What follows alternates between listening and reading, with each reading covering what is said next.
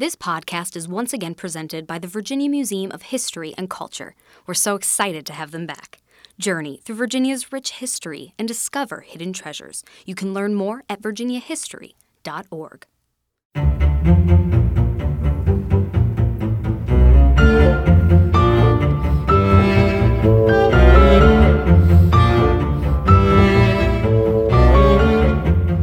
Hello, everyone. Welcome to season three.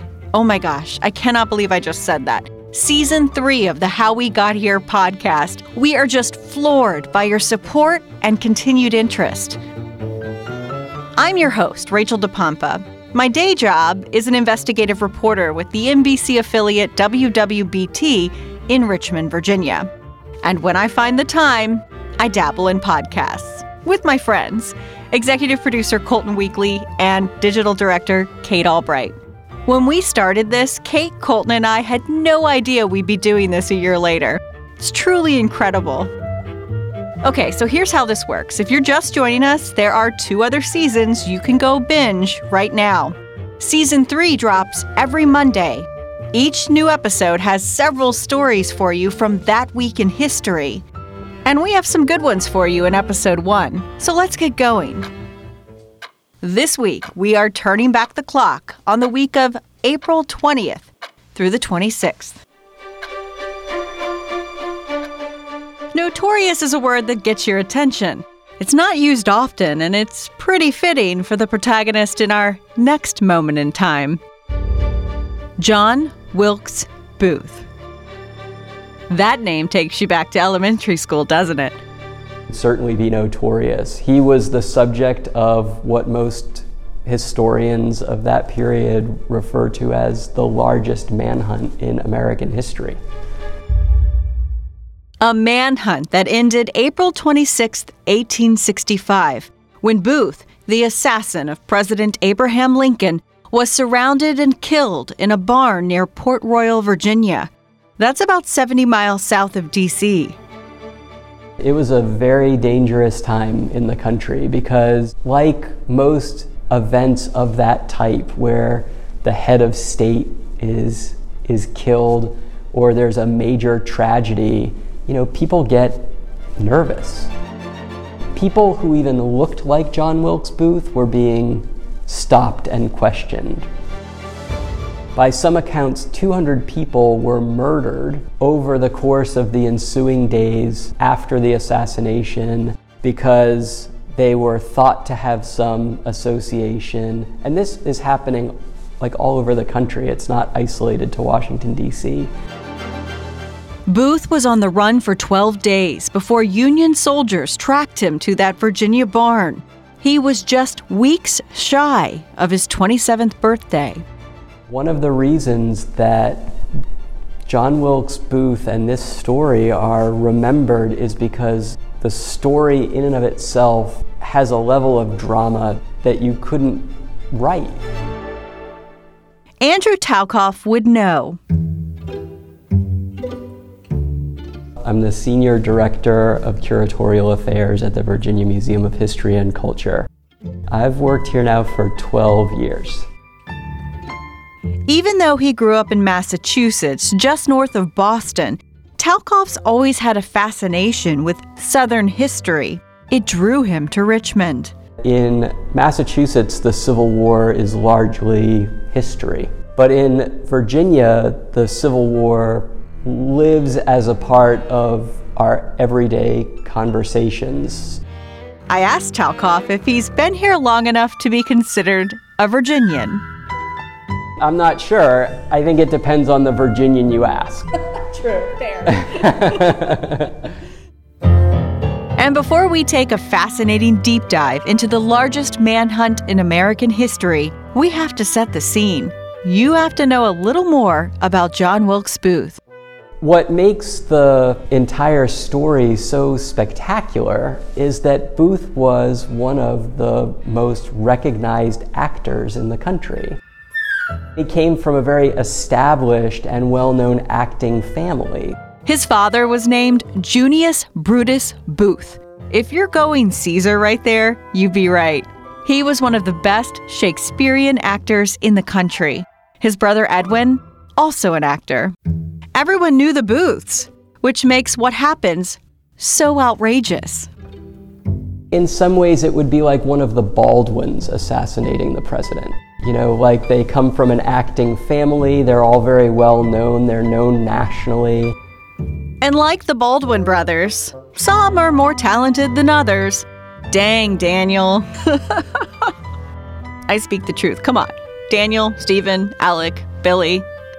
It's Daniel.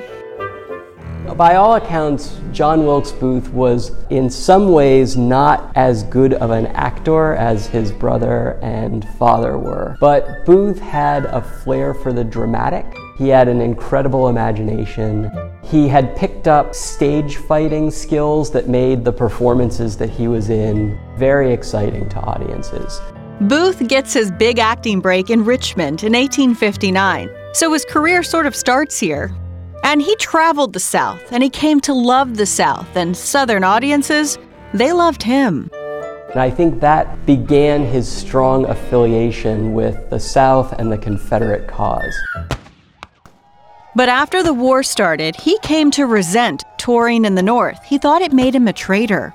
He, at one point, he says it's humiliating to play at war when a couple of hours from Washington, our warriors are dying. Said, I'm tired of it. I'm not in the mood. he said, What are actors? They know little, think less, and understand next to nothing. Booth wanted to make an impact. He was of the theater and he was dramatic, and in his mind, he would become the American Brutus who killed the tyrannical Caesar. Did I also mention he seems super narcissistic and delusional?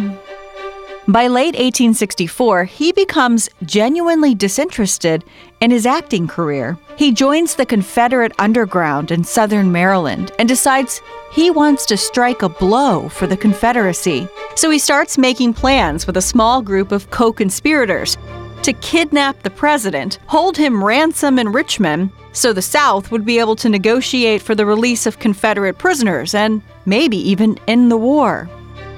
And then everything changed for Booth. It was April 1865. Richmond falls. The capital of the Confederacy is no more. Its president, Jefferson Davis, is on the run. And then Robert E. Lee surrenders the Army of Northern Virginia at Appomattox. Washington becomes incredibly celebratory. There are parades, there's an illumination, people really see this as the end of the war, and there's a sense of relaxation in many ways in Washington. Booth then realizes that capturing Lincoln was going to be fruitless, and so he begins to hatch a plan where he would kill the president. And on the morning of April 14th, as fate would have it, Booth goes to get his mail at Ford's Theater in Washington, D.C and learns the president will come to a play that evening. It's a play Booth knew well, called American Cousin, and there's a line in the play he's waiting to hear before pulling the trigger. So he came into the theater at 9 o'clock by way of the alley behind the theater, entered through the rear door, talked to the doorman, I think figured out where they were in the play. He went down the block to a saloon and had a drink. Maybe he was, you know, trying to steel his courage. But clearly, he was timing this. He comes back to the theater and was waiting for this laugh line, which is, Don't know the manners of good society, eh? Well, I guess I know enough to turn you inside out, gal, you sockdologizing old man trap. The audience goes crazy. And it's at that time that, by Booth's account, he yelled, Sic semper tyrannis, and shot Lincoln in the back of the head. There's a couple in the box with the Lincolns Major Henry Rathbone and his fiancee, Clara Harris. Rathbone tries to stop Booth, who has fired the one shot out of his pistol but is still armed with a knife. And he cuts Rathbone from shoulder to elbow and then tries to leap from the box onto the stage, but he gets his spur caught on one of the flags that's draped from the box Booth falls hard onto the stage and breaks his leg. Stands up in front of the theater and then, by some accounts, yells Sic Semper Tyrannis, or maybe he yelled, The South is avenged. So there are a number of accounts. And then he races out of the theater onto a horse in the back alley and tries to get to the Navy Yard Bridge and out of the capital. His co conspirator, David Herold, is waiting for him. Herold is a 22 year old pharmacy clerk, and he's often described in history as dull witted. We'll just leave that there. But he knows the escape route. The plan get to Virginia. They ride to Surratt's Tavern in Maryland, about 12 miles outside the capital. Surratt's Tavern is owned by Mary Surratt. She was very much a Confederate sympathizer. At the tavern, they get supplies a pair of binoculars, two rifles, and a bottle of whiskey. From the tavern, they ride 17 miles through swamps and heavy woods. It takes them four hours, but they make it to Dr. Samuel Mudd's house. Remember, Booth has a badly broken leg. Total rabbit hole here, but I'm originally from southern Maryland and I grew up near Dr. Mudd's house. We visited it in school all the time. I even went to Dr. Mudd Elementary School for a year. There were kids in my classes named Mudd and Surratt. Totally invested in this tale. Okay, this is less than 24 hours from the shooting. It's early in the morning on April 15th. Lincoln is actually still alive at this point. He dies at 7:22 a.m. on April 15th.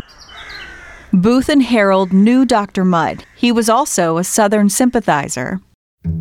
Because Booth's plan changed so quickly, I don't think Mudd understood that Booth had killed the president. In fact, we know that he probably didn't unless there was some conversation between them that's that's unrecorded.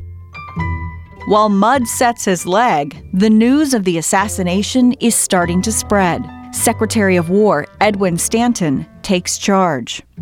And Stanton starts saying, all right, now we have to start collecting evidence. We have to start interviewing people, right? Taking depositions.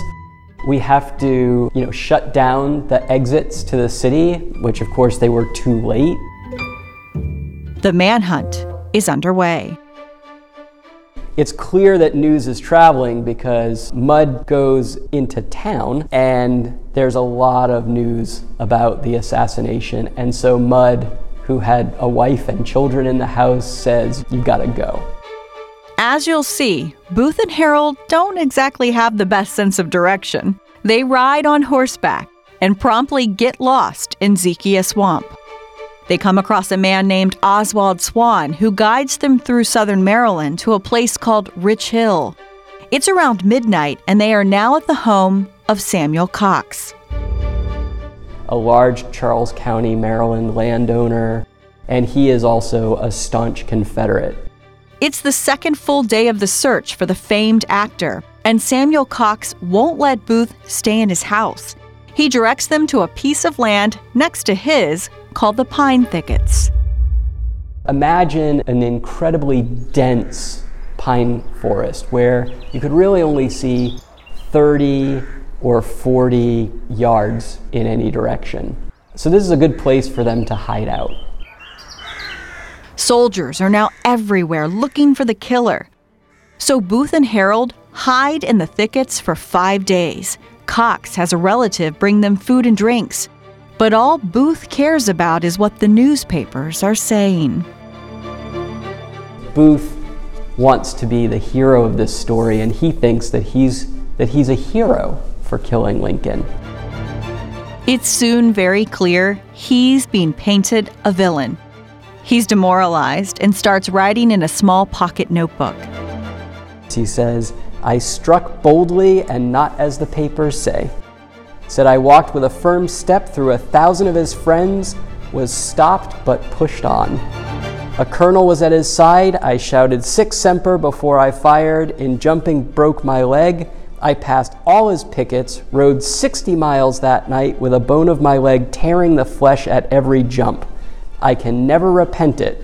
Though we hated to kill, Our country owed all her troubles to him, and God simply made me the instrument of his punishment. Still delusional, still narcissistic, and in an incredible amount of pain. On April 20th, 1865, at dusk, Booth and Herold attempt to cross the Potomac in a $19 skiff with a compass and a candle. Unfortunately, neither of these people had a particularly good sense of direction, and they end up rowing north and west, and they end up back in Maryland. Day seven of the manhunt, April 21st, they walk to a place called Indiantown, find more sympathizers who give them food, and as they hide along the shore of the Nanjemoy Creek, detectives are closing in. They've interviewed Mary Surratt of Surratt's Tavern. They raid Booth's hotel and find letters to other co conspirators. There's now a $100,000 bounty on Booth's head. On April 22nd, they again try to cross the Potomac. This time, they make it. Well, almost. They land in the wrong place. They come ashore essentially where the modern day Governor Harry W. Nice Memorial Bridge is on Route 301. That is one I call a white knuckle bridge, because you have a death grip on the steering wheel as you cross it. Anyway, the bridge wasn't there in 1865. Booth and Herold make it to several homes of Confederate sympathizers, getting food and new horses, but no one wants them to stay for long. It's April 24, 1865, and the group that will ultimately catch up to Booth is hot on his trail. 25 men of the 16th New York Cavalry and two detectives, Luther Baker and Everton Conger. Someone had been seen crossing the Potomac that turned out not to be Booth and Herold, but it started putting them on the alert about where someone may have crossed. This piece of mistaken identity actually put them closer on the trail. The assassin and his accomplice are given a wagon ride to the north side of the Rappahannock River and are ferried over to Port Royal, where they eventually end up at the Garrett farmhouse. And introduced to the Garrett family as former Confederate soldiers who are returning from the war. The Garretts have no idea who they are really harboring. It's April 25th, 1865, and Booth is getting comfortable. He eats breakfast, he plays with the Garrett children. I mean, I think in many ways he thinks that now that he's in Virginia, he's safe. But the Garretts are pretty suspicious and they keep pushing Booth about the story of being a Confederate veteran. Herold wants to leave, but Booth says, let's stay. Which is the most fateful decision. I mean, had they continued on, you know, who knows how long it would have taken to capture him or if they would have captured him. The cavalry, those 25 soldiers and two detectives, are getting closer. The Garrett family no longer wants Booth and Herold in their home. They ask them to sleep in a tobacco barn. When the soldiers show up at 2 o'clock in the morning, Booth and Herold can hear the dogs barking, they can hear the horses, and the barn is very quickly surrounded by the cavalrymen. They start negotiating, yelling back and forth. Herold loses his nerve. He walks out of the barn and is quickly taken prisoner by the Union troops. Booth has other ideas. Booth, at one point, tells the Union soldiers to back off 100 feet and they'll have a standoff, a shooting standoff. But the detectives want Booth alive. Their plan? Smoke him out. They set fire to the barn. Booth is trapped. It's impossible to really know what was in his mind at the time. Witnesses say Booth dropped the rifle he'd been carrying. He's still holding a pistol. It seems like he's going to go out shooting. As he makes his way to the barn door, a single shot rings out. Booth collapses. The barn doors are swung open. They drag Booth's body out, you know, by his feet basically. And a Union sergeant named Boston Corbett claims that he saw Booth rushing the door and shot him. Corbett would later say, God told him to do it. Booth is shot in the back of the neck, shot through the spine. He's, by all accounts, essentially paralyzed. Very quietly to the, one of the detectives, he says, Tell mother I die for my country. Five hours later, at seven in the morning, he asks them to raise his hands in front of his eyes. And he looks at his hands and he says, Useless. Useless. John Wilkes Booth, the first presidential assassin, dies April 26, 1865, in Port Royal, Virginia. Hoping to strike a blow to the North, instead, Booth burns out, lighting Lincoln into legend. This podcast is sponsored by the Library of Virginia, where collections of more than 129 million items tell the stories of Virginians to nearly 4 million people yearly. Find Virginia history at lva.virginia.gov.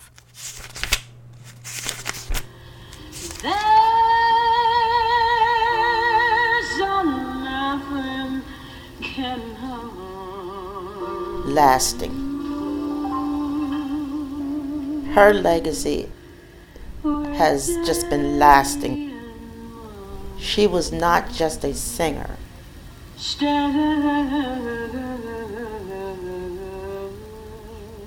Ella Fitzgerald was another member of the band. Ella Fitzgerald wasn't just another member of the band. The First Lady of Song was a Virginian. On April 25th, 1917, Ella Jane Fitzgerald was born in Newport News. We're so proud of her. Just so absolutely proud of a woman who came from such humble beginnings and right here in Virginia and became an icon for jazz. Who better to talk to for this story than a Richmond woman with decades of knowledge and experience in Fitzgerald's field? I'm BJ Brown. I am the executive director of Richmond Jazz Society. I am happy to say that we're celebrating our 40th anniversary. When we first got started, I had no silver hair. we formed a group back in 1979. About nine or ten of us decided, yeah, well, we want to see it through. Not just uh, meet in folks' homes and, and drink wine and, and play jazz, um, and, which there's nothing wrong with that, but um, we, we wanted something more permanent. Music isn't just part of Brown's life, it's basically part of her family tree. I'm a Richmonder. I'm a West Ender from the West End, from the Borough Park area. My parents um, loved music and they were fabulous dancers. My godmother also lived uh, a door down from me and she loved jazz. I'd have to stay with her sometimes when my parents were working and she'd let me play all her jazz albums. And my dad was a fabulous singer. He, his, he had a great voice like Brook Benton. I didn't inherit that, but that doesn't stop me from singing, but you know. Doesn't stop me either, BJ. Doesn't stop me either. Thank goodness there's no recording device in my car. You don't want to hear me sing. so I had music all around, all my life, from dance music to gospel. My grandfather lives with me, so even um, country western, you know. So I've had music in my life forever.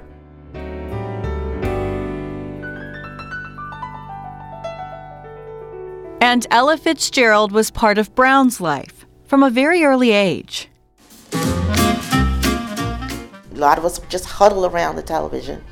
I had black and white TV, you know, and she was elegant. She was always had these gorgeous gowns and bouffant wigs and in front of the big band or even if whether it was a big band she was in front of or even if it was just a, a quartet she was always just immaculate just elegant exquisite you could tell she could dance because she was swinging she would swing it you know And I watched my parents, they would dance to her and they, they'd make up their own steps. And like, oh man, I can't wait to hang out with my parents. Like, what was I thinking?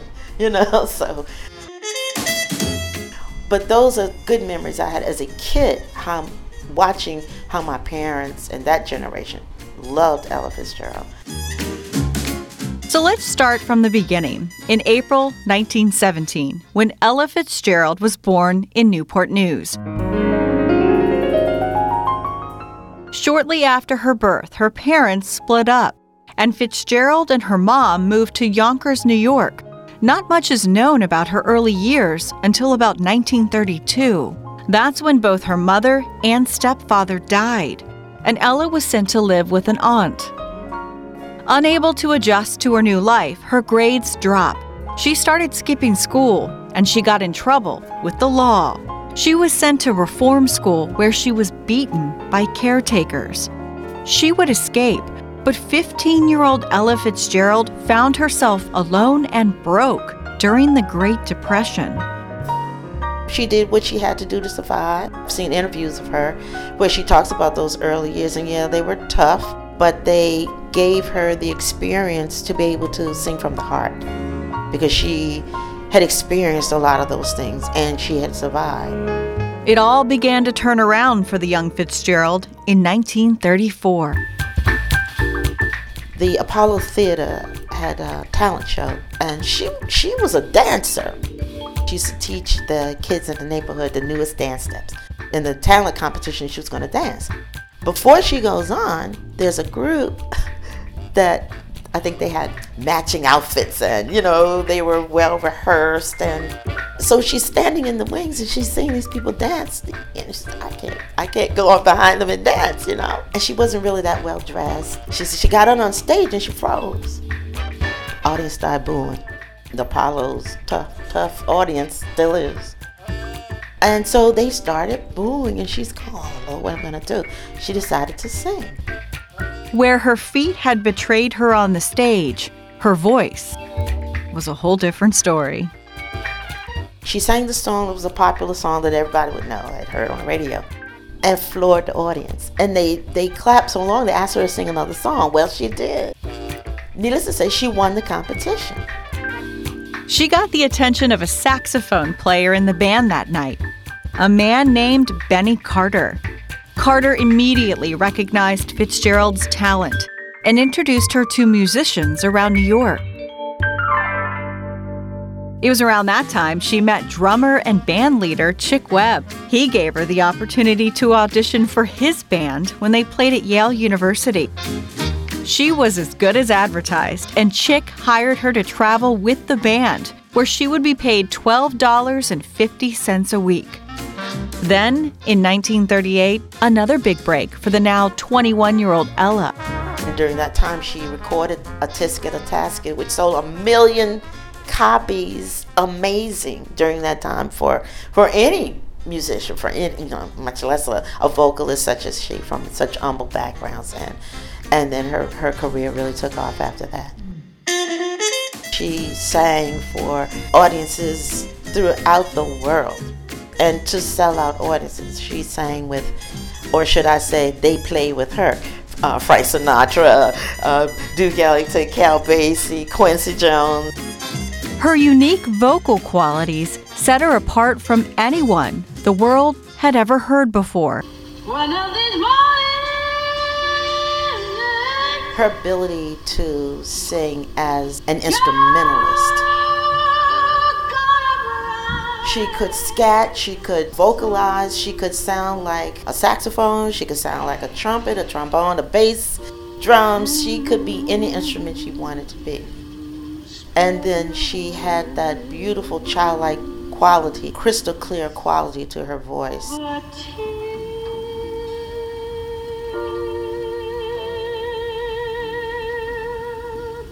And her talent did not fade over time. Her career spanned six decades. I was able to see her a couple of times, maybe three times I, that I can remember in concert. So I don't care however many years apart that I'd see her, her voice stayed the same. At the Hampton Jazz Festival, I think that was the last time I saw her. they brought her out in a wheelchair, you know, and people are crying. It was tough. She gets up to the mic and does her signature woo wee, you know, to the top of the ceiling. The crowd roared. Everybody stood up clapping, and from that point on, it was just you close your eyes. It was the same melody that you always knew.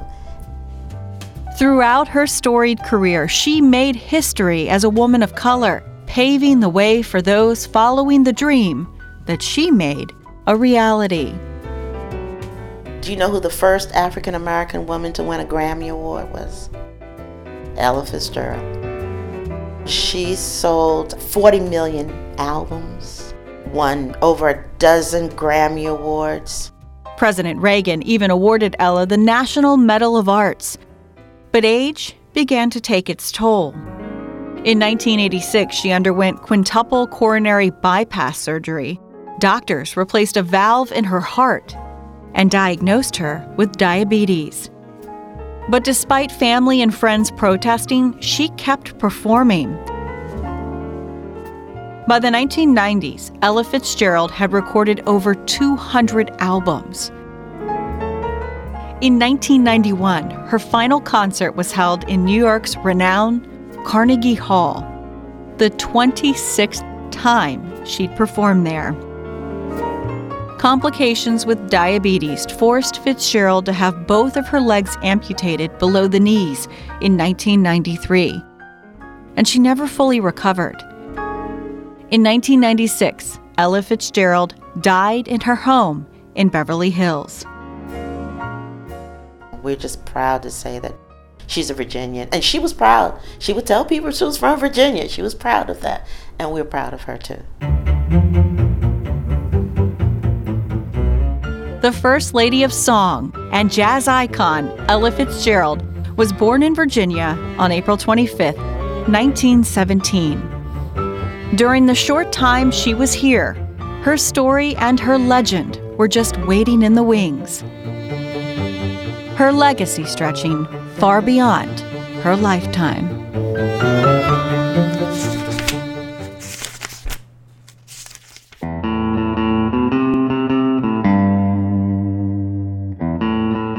A name forever tied to the Confederacy, Robert E. Lee is right up there with Jefferson Davis when it comes to recognizable figures from the Confederate States of America. But what many don't know is right after Virginia seceded from the Union, Lee was offered the job to take command of the Union Army.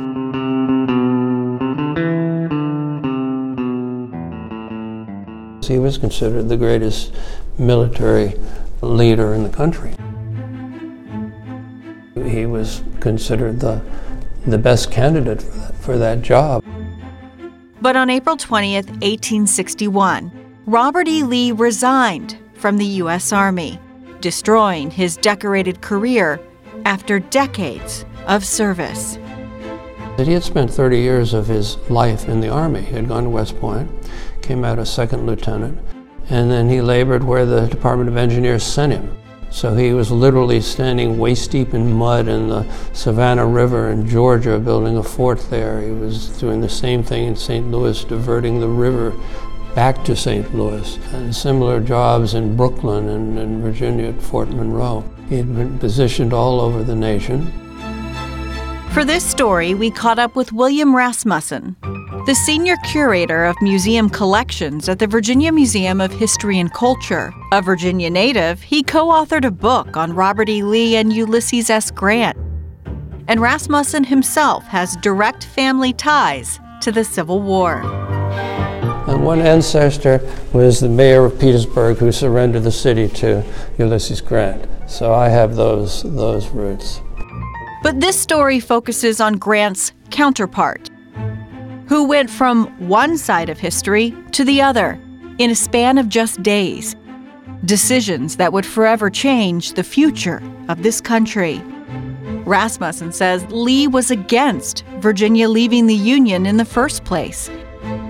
Writing to his son in January of 1861, shortly after South Carolina decided to secede, Listen to Lee's words. I can anticipate no greater calamity for the country than a dissolution of the Union. It would be an accumulation of all the evils we complain of, and I am willing to sacrifice everything but honor for its preservation. And then he concludes the letter by saying, If the Union is dissolved and the government disrupted, I shall return to my native state and share the miseries of my people, and save in her defense will draw my sword on none. For Lee, it always came back to home.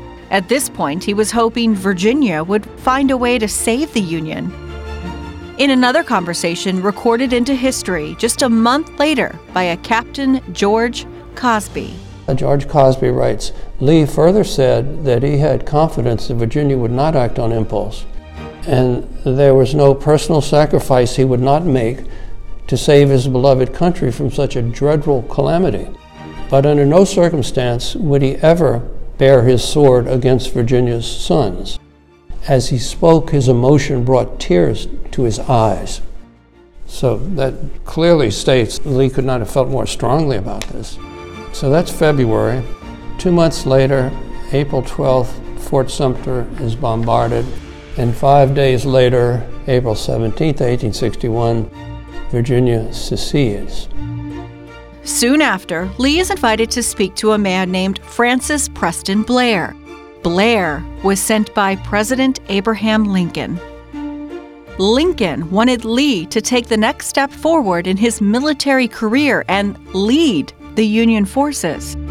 But Lee declined, saying that although he opposed secession and war, he could not invade southern states. We know what Lee said that day because Francis Preston Blair wrote it all down after their meeting. Lee said he was devoted to the Union. He said that he would do everything in his power to save it, and that if he owned all the Negroes in the South, he would be willing to give them up and make the sacrifice of the value of every one of them to save the Union. And that's a fascinating statement that, that, that doesn't get noticed enough because it tells us a number of things. It tells us how strongly Lee felt about the Union, how actually disinterested he was in slavery. And from that point up until today, there have been a number of people who have always made the argument that the war wasn't about slavery. The Civil War wasn't about slavery, it was about states' rights. But here is Lee himself bringing up the subject. I mean, he wasn't even asked about slavery. And he brings up the subject and said he would give up the value because it's all about money and that the slaves were money. He would be pleased to do that if it would save the Union. And it was much more important to save the Union than to perpetuate slavery. The drama here is just incredible because another reason Lee decided not to take this job his children. If he had to invade the South, Virginia in particular, he would be fighting against his own sons. I cannot raise my hand against my children. Three days after Virginia secedes, Lee resigns from the U.S. Army. And just three days after that, Robert E. Lee is offered command of the rebel forces in Virginia. In his speech in front of the Virginia Convention that day, he says, So I accept the position assigned me by your partiality I devote myself to the service of my native state, in whose behalf alone will I ever again draw my sword. A few days later, Lee tells the Confederate vice president I don't believe I had any control over it. When the time came, I could have not done otherwise. He, he was trapped.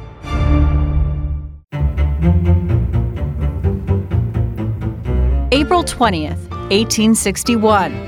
Robert E. Lee resigns after more than 30 years of service to the U.S. Army. Lee would say that he believed he didn't have a choice. He said that as a citizen of Virginia, he had to follow what Virginia decided. That decision stained in the blood of more than 600,000 American soldiers, wearing both blue and gray.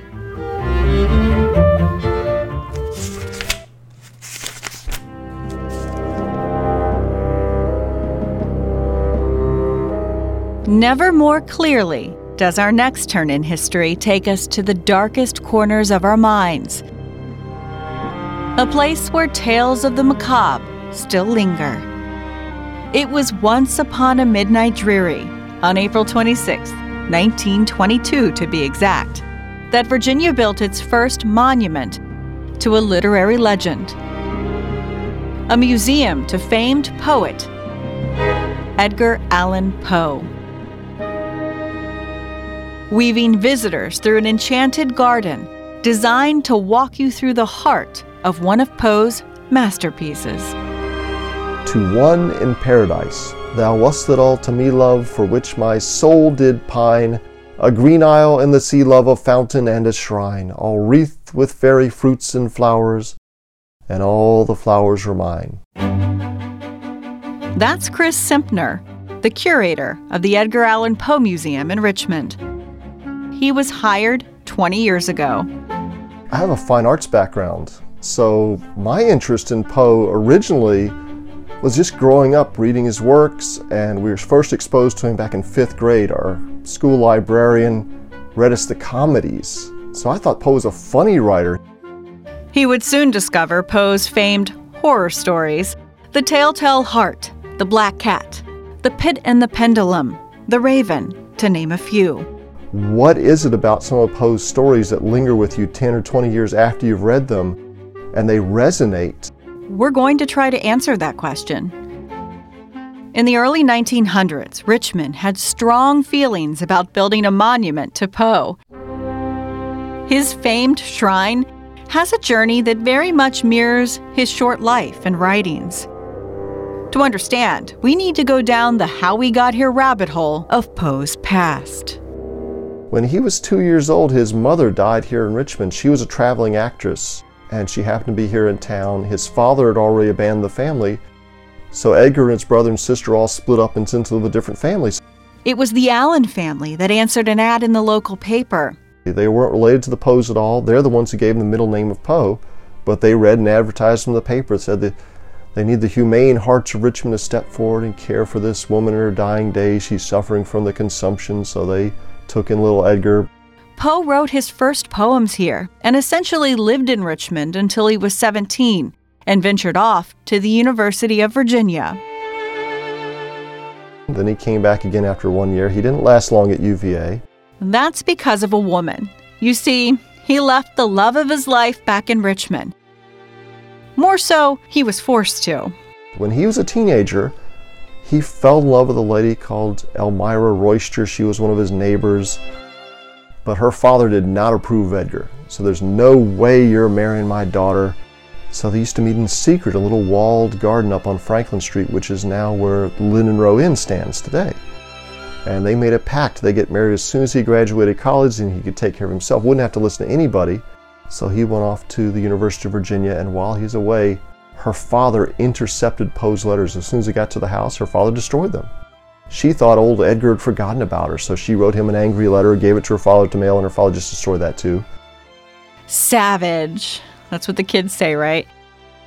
By the time Poe returned home, Elmira was engaged to someone else. That's when he ran away from home, decided, I'm going to make my reputation as a great poet. He tried school at West Point, but was court martialed and kicked out after just eight months. So he found his way into a job at the Southern Literary Messenger in Richmond. After college didn't work out, the military didn't work out, he started sending his short stories to various magazines, and the editor of the Messenger was really interested. At this time, the Messenger was only a year old, and the idea was that all the great writers live up north Washington Irving, James Fenimore Cooper. They're in the big cities like New York and Boston. We need some good Southern literature, so they started the Southern Literary Messenger, and nobody was buying it. That soon changed after Poe arrived. He was just asked to write some nice stories that would educate and entertain the public without offending them, so he sent them Berenice, which is a story about a man who is obsessed with his wife's teeth. He was so fascinated by her precious pearly white teeth, he could think of nothing else. But naturally, she wasted away, she got sick, and she's buried in the family cemetery. So he dug her up and he yanked out all her teeth. As you can imagine, the angry letters and complaints and criticisms came pouring into the messenger. other newspapers started writing editorials about how Poe's stories injured the public morals. This is worse than Joker and violent video games combined. This is going to corrupt the youth. And Poe almost got fired after his first story, but he told his boss, Trust me, this is what's going to sell. The more complaints you get, the more controversy, the more they're going to buy it. And he was right. Within a year, the messenger had increased circulation seven times.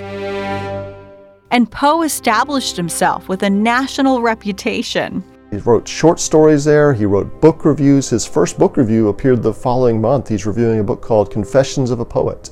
And it begins The most remarkable aspect of this production is the bad paper on which it is printed, and the typographical ingenuity with which matter barely sufficient to fill one volume has been spread over the pages of two. He ends this review by advising the author to shoot himself. Little much there, right? Little much? Poe thought he was hilarious, and he was picking fights with all the leading writers like Longfellow and Emerson.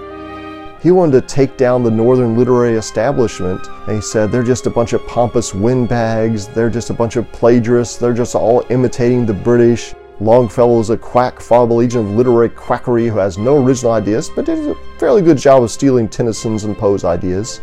His love stories were no less sordid. Poe got married in Richmond to his cousin, Virginia.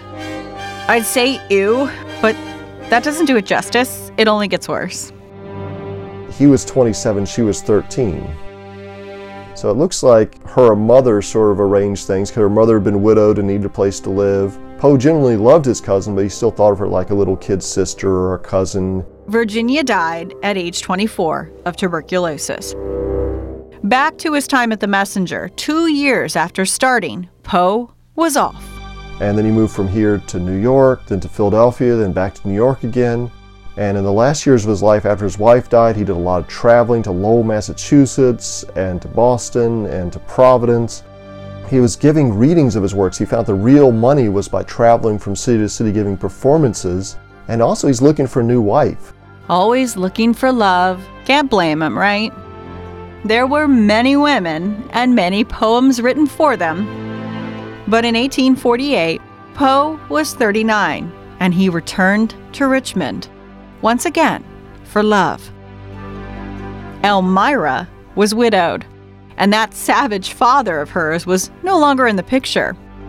Her house is standing up on Church Hill now. It's her private residence. But imagine one day in 1848, he just showed up there.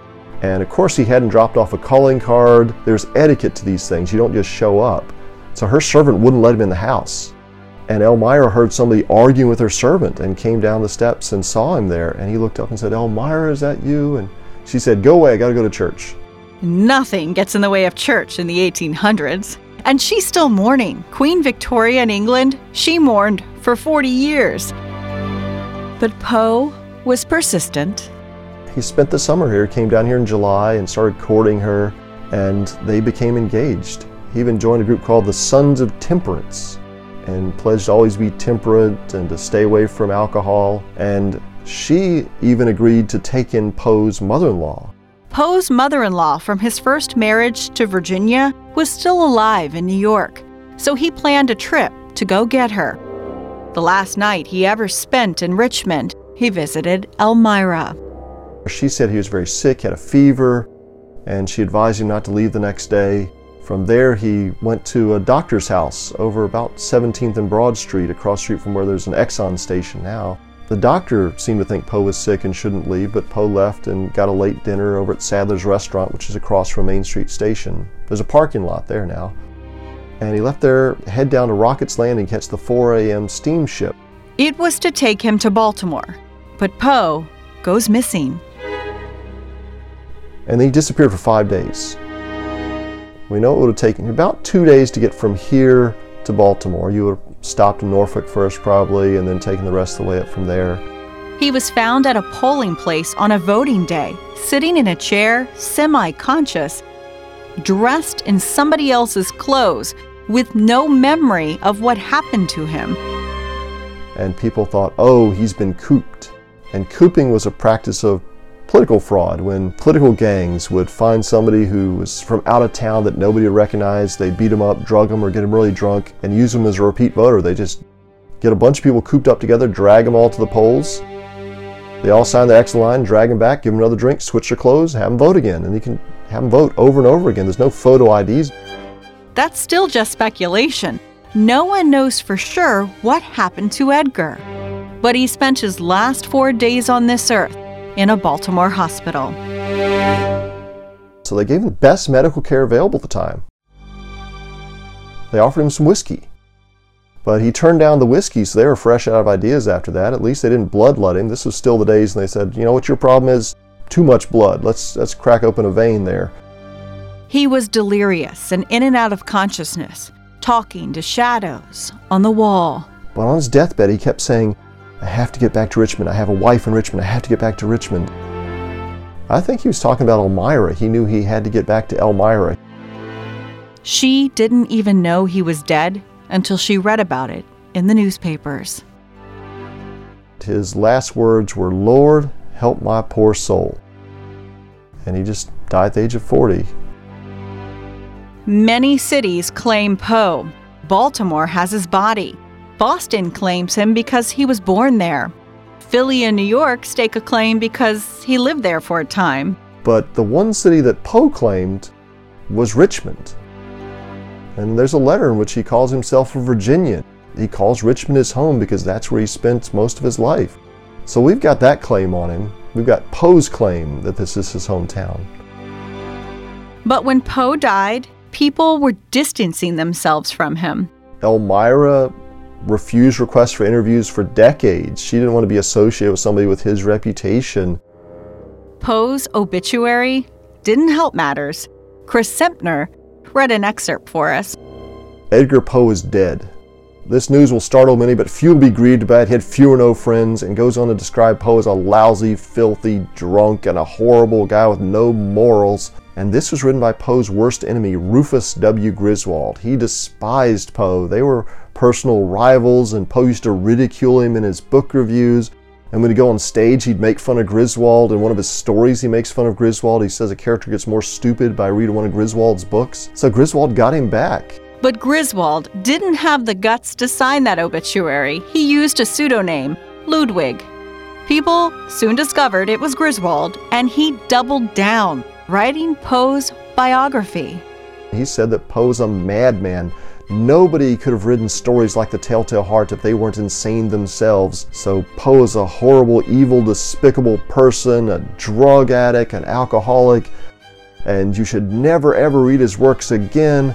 And just as Poe predicted, as soon as that book came out, Poe's complete works sold out in multiple editions within the first six months.